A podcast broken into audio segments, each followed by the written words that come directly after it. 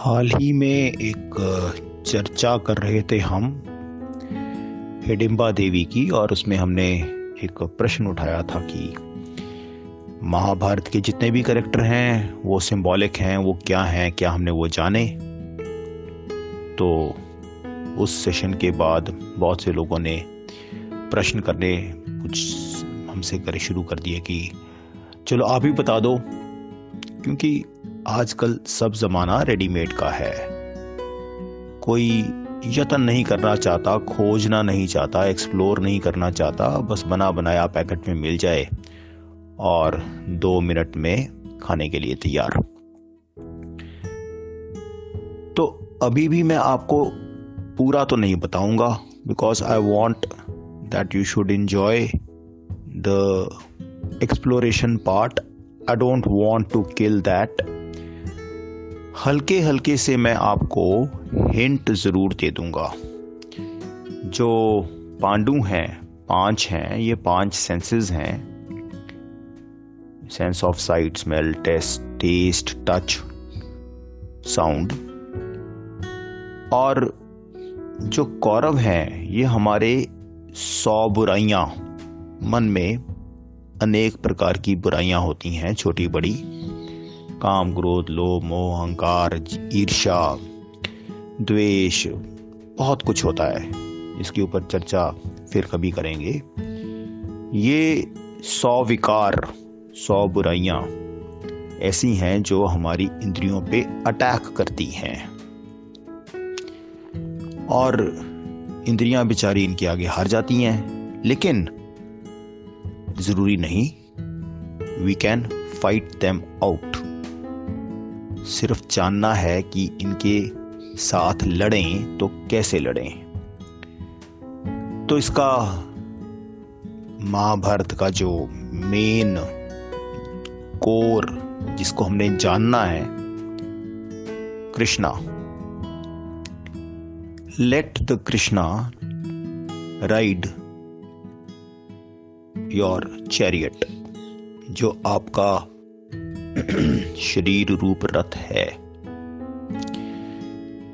इसमें जो इंद्रियाँ इसको खींच रही हैं और वो बेलगाम हो सकती हैं और इंद्रियों को काबू करने के लिए आप मन की लगाम लगाते हैं और मन को काबू करने के लिए आप अपनी इंटेलेक्ट जो चैरिटियर है, सारथी है, उसके हाथ में देनी है और वो जो सारथी है, वो अपने आप से अगर संभाल नहीं पाता है तो कहते हैं कि इंटेलेक्ट क्या है? इंटेलेक्ट को फिर हम अपने इनर सोल को सौंप दें। खुद पीछे बैठ जाएँ और जो इनर सोल है, उसको बोले कि तू संभाल।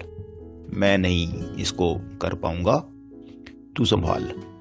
और वो जो इनर सोल इनर वॉइस है हमारी, वो जो गाइडिंग हैंड्स हैं जब उनके हाथ में लगाम आ जाती है, जब कंट्रोल उसके हाथ में आ जाता है, जब भगवान कृष्ण सारथी बन जाते हैं उस रथ के तो there is nothing left to worry यहाँ तक तो बात हमने सुनी हुई थी। थोड़ा और अगर जाएँ तो प्रश्न बहुत से उठेंगे।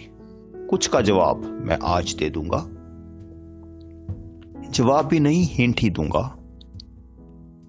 ये द्रोणाचार्य, ये भीष्म पितामा ये सब कौरवों की तरफ़ से क्यों लड़ रहे थे? बचपन में हम अपने एल्डर्स को परफेक्ट मानते हैं, जो कर रहे हैं, बहुत अच्छा कर रहे हैं। और जैसे जैसे हम बढ़ते हैं फिजिकली मेंटली इमोशनली स्पिरिचुअली हमें दिखता है कि इनमें भी फॉल्ट्स हैं। और ये फॉल्ट्स, जिनको हम कहते हैं एल्डर्स में हैं, बड़ों में हैं, ये एल्डर्स सिर्फ़ ह्यूमन बींग्स ही नहीं एल्डर्स, जो पुराने हो गए। ये ट्रेडिशंस भी हैं, जो पुरानी हो गई। ये रिलीजन भी है, जो पुराना हो गया। इनमें भी फॉल्ट्स आ गए। We should learn to question them also. We should find the reason in them also. और अगर हमें लगता है कि नहीं, ये बुराइयों का ही साथ दे रहे हैं कुछ हद तक तो we have to fight them also ये हमारे द्रोणाचार्य और भीष्म है सिंबॉलिक है, ज़्यादा डिटेल में नहीं जाएँगे तो करण तो हमारा ही भाई था ये क्या है? करण सेंसेस पे अटैक होता है। जब बुराइयों का अटैक होता है तो भाई तो हमारा है, ये हमारे मन की इच्छाएँ हैं, ये डिजायर्स हैं, ये हमारा साथ छोड़कर बुराइयों के साथ हो जाता है।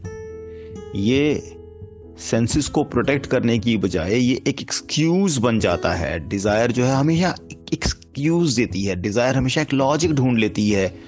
जो कि बुराइयों का साथ देती है और वो बुराइयों के साथ मिलकर अपने ही सेंसेस को हरा देती है। तो ये कुरुक्षेत्र क्या है? ये हमारा मन है। ये हमारा मन है। हमारे मन में ही लड़ाई हो रही है। हर वक्त, हर पल महाभारत चलता ही जा रहा है। चलता ही जा रहा है। ये सब इतना बड़ा महाकाव्य जो लिखा गया उसके पीछे कुछ पर्पस था। और हमें अब इसके ऊपर कोई कंट्रोवर्सी नहीं खड़ी करनी है। हमें तो सिर्फ़ ये देखना है कि हमें इसमें से लेसन क्या मिल रहा है। कुरुक्षेत्र में लड़ाई हो रही है और हमें हर हाल में हर हाल में ये लड़ाई जीतनी है। निश्चय कर जीतनी है। इसीलिए कहा गया है, देशवा बर मोह है शुभ कर्मन ते कबहू न डरो न डरो अरसों जब जाए लरो। निश्चय कर अपनी जीत करो। जरा गौर करें।